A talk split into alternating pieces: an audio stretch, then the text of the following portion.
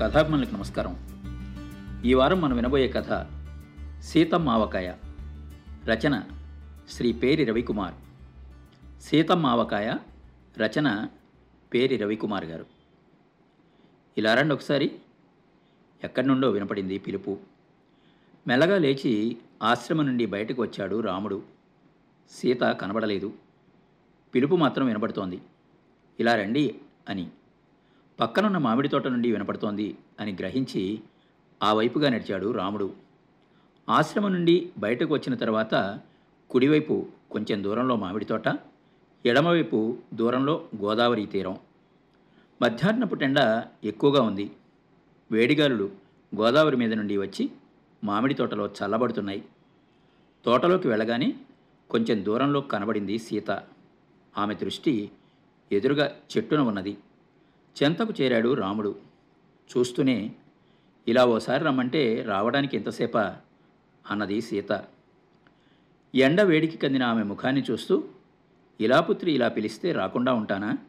అన్నాడు రాముడు. ఆ పరిహాసం అలవాటే కనుక ఇదిగో చూడండి అని చెట్టును చూపింది సీత. మామిడి చెట్టు గుబురుగా కొమ్మలు ఆకులతో పచ్చగా ఉన్నది. ఏమిటి అనేలోపు ఆ రెండు కాయలను చూడండి. అన్నది సీత. ఎంత బాగున్నాయి కదా? అవి తెంపి పెట్టండి. రాముడు అలానే నిలబడి సందేహంగా చూస్తున్నాడు. ఇంతకు ముందు కనబడలేదు ఇప్పుడే బయటపడ్డాయి. ఇప్పుడెందుకు? రాముని ప్రశ్న. ఏమీ తెలియనట్లు ఎలా అడుగుతారో ఎప్పుడూ ఇంతే. మన ఆవకాయకి పనికొస్తాయి కదండి? అంది సీత. చిన్నపాటి విసుగు తొందర వినిపించాయి గొంతుకలో. కావలసిన కాయలన్నీ నే- వచ్చాయి కదా? నిన్ననే లక్ష్మణుడు సిద్ధం చేశాడే. అవును కానీ ఇప్పుడు ఇలా తోటలో తిరుగుతుంటే కనపడ్డాయి. మధ్యాహ్నం ఎండ బయట ఎందుకున్నావు? తోటలో చల్లగానే ఉంది. కాయలు తెంపమంటే. సరే సరే ఎలాగ తీసేదాని చూస్తున్నాను. అంత ఆలోచన ఎందుకు? ఒకటో రెండో బాణాలు వేయండి. నా విలువిద్య ఇందుకు పనికొస్తోందా? అన్నాడు రాముడు. ఎప్పుడో ఎవరో రాక్షసులను చంపడానికి కాదు నాకు పనికొచ్చేది చేయండి అంటూనే సీత రాముని భుజాన వింటిని తన చేతితో తీసి ఇచ్చింది. లక్ష్మణుడైతే పాపం చెట్టెక్కి అన్ని కాయలు తీసిపెట్టాడు. మీరంత శ్రమ పడలేరని ఒక బాణం పుల్ల వేయమంటున్నాను. తప్పదన్నట్టు రాముడు ఒక సన్నపాటి బాణాన్ని వింటికి తొడిగాడు. దృష్టి ఎదురుగా ఎత్తుగా ఉన్న కొమ్మల మీద మామిడికాయలపైన ఉన్నది. బాణం వెళ్ళేదే. ఆగండి ఆగండి అంది సీత పెద్దగా. ఆగాడు రాముడు. ఏమైంది? అన్నట్టు చూపు. ఆ పక్కన చూడండి ఏవో రెండు పక్షులు అంది సీత. ఆమె ముఖంలో కలవరం కనిపిస్తోంది. అలాగే చూశాను అన్నట్లు తల పంకించాడు రాముడు. వాటికి తగలకుండా అంటోంది సీత. ఎలా వంగిందో విల్లు ఎలా వెళ్ళిందో బాణం. సవ్వడే లేదు.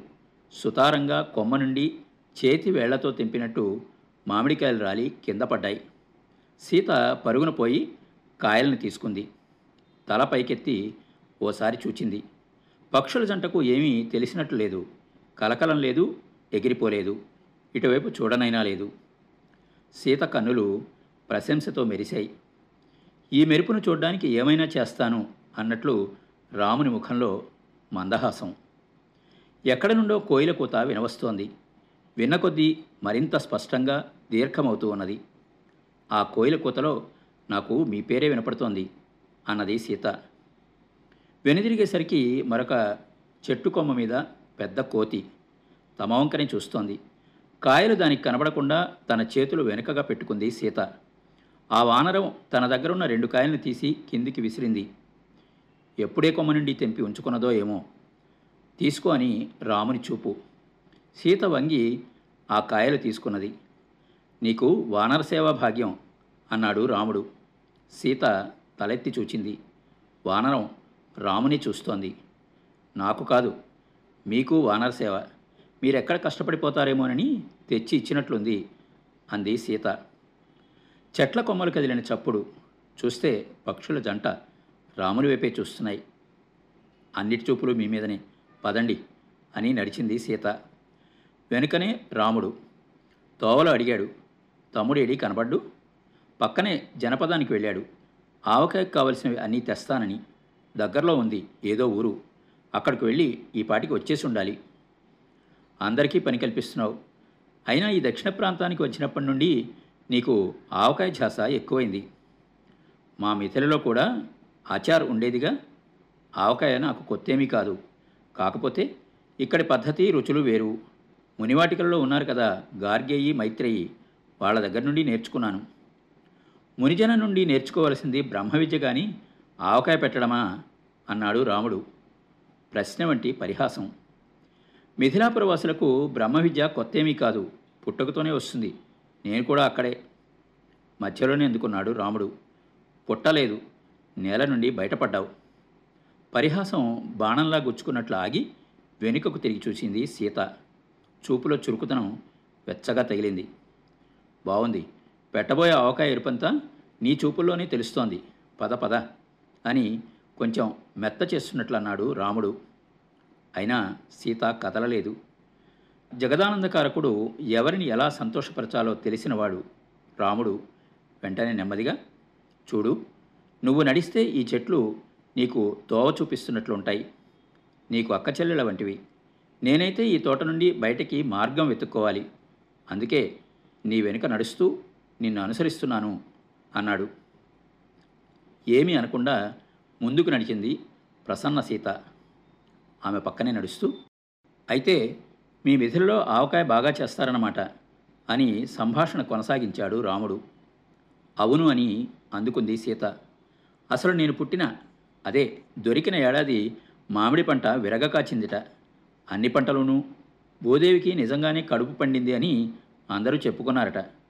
మామిడి ఎక్కువగా కాస్తే ఆవకాయ కదా చేసేది. అవునా? నాకు తెలియదులే అన్నాడు రాముడు నడకలో ఎటో చూస్తూ. సీత ఆగింది. రాముని చూచి అవును మీ అయోధ్యలో వారికి పాయసాలు రుచులే కానీ ఆవకాయల రుచులేవి తెలుసని అన్నది. పరిహాస బాణం వెనక్కు తగిలింది.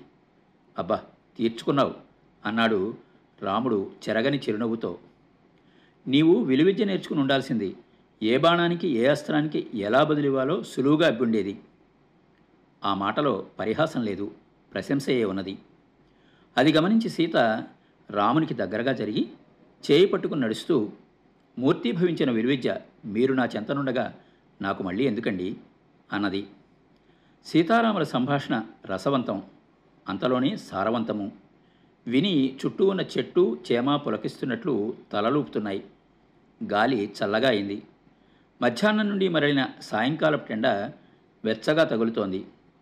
జనకతనయ స్నానపుణ్యోదకములైన గోదావరి తరంగముల బ్రోత సన్నగా వినవస్తోంది.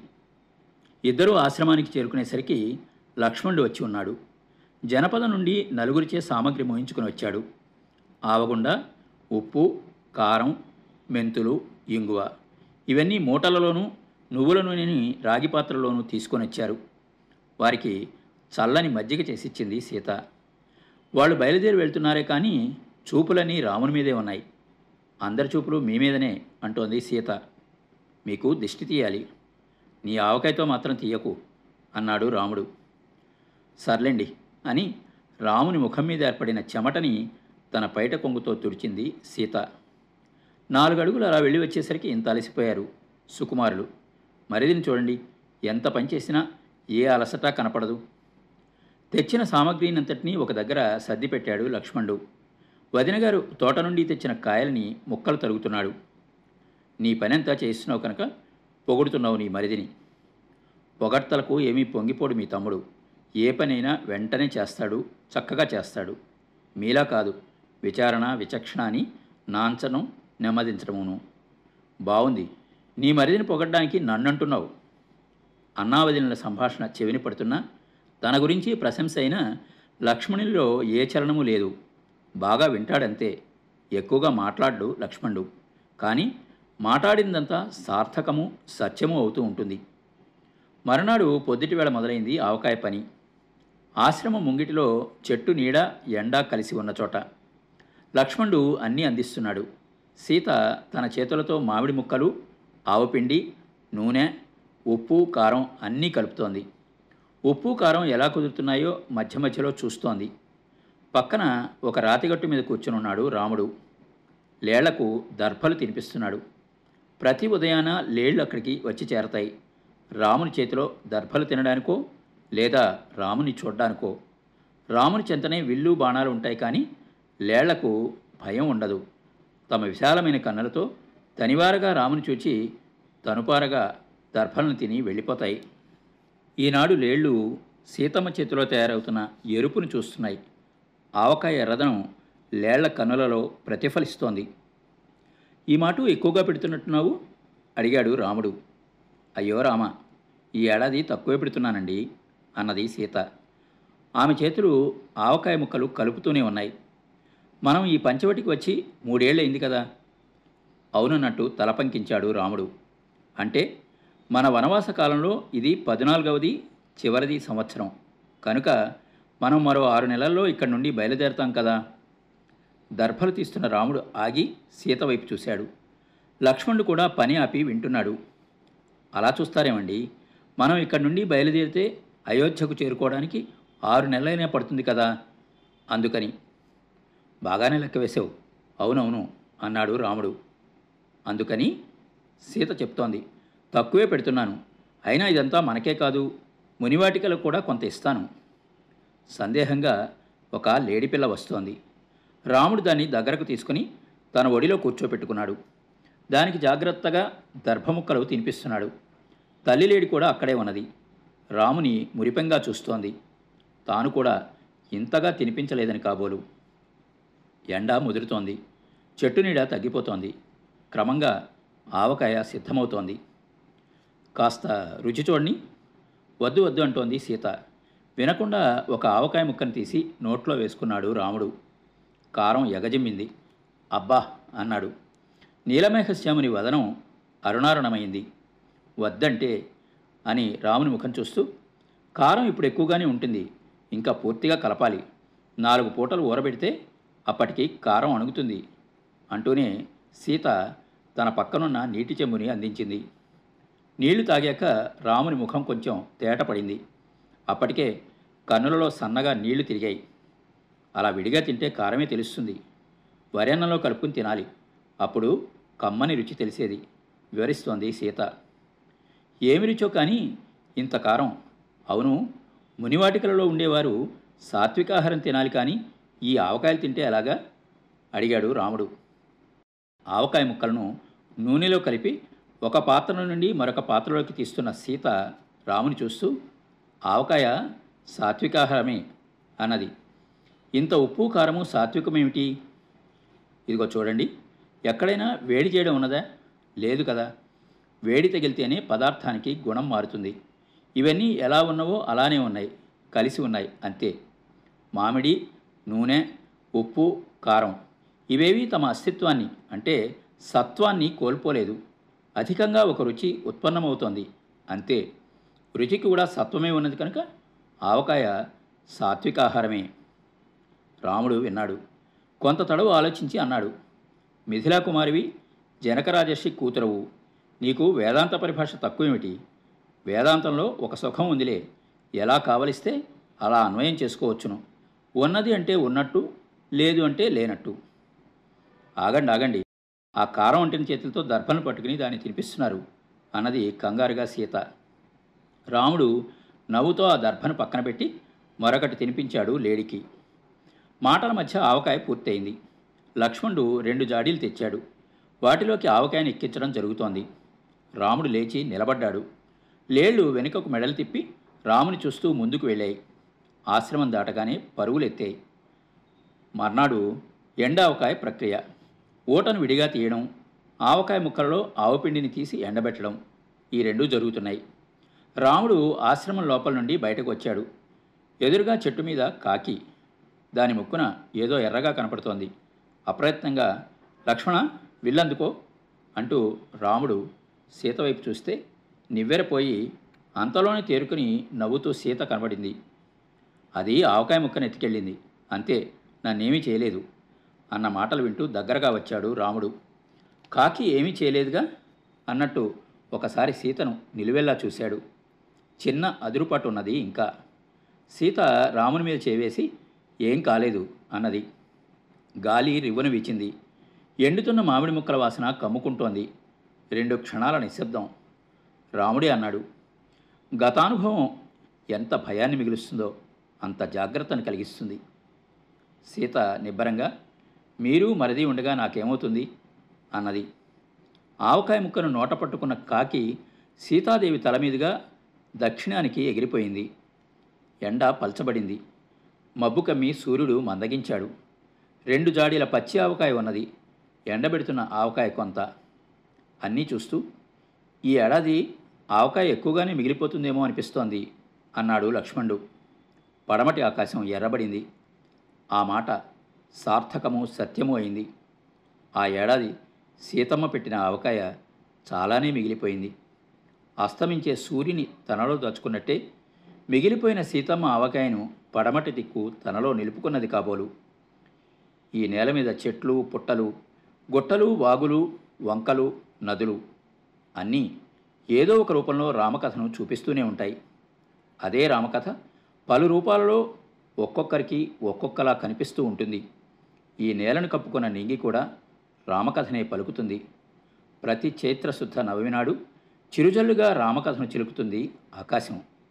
రామకథ అంటే సీతాచరితమే. ఆ సీతమ్మ ఆవకాయను ప్రతి సంధ్యలో పడమటి ఆకాశం తన ఎరుపు రంగులో చూపిస్తూనే ఉన్నది. విన్నారు కదండి? పేరి రవికుమార్ గారి రచన సీతమ్మ ఆవకాయ. వచ్చే వారం మరో మంచి కథతో కలుద్దాం. అంతవరకు సెలవు మీ కొప్పర్తి రాంబాబు విశ్రాంతి ఉద్యోగి ఇండియన్ బ్యాంక్ విజయవాడ.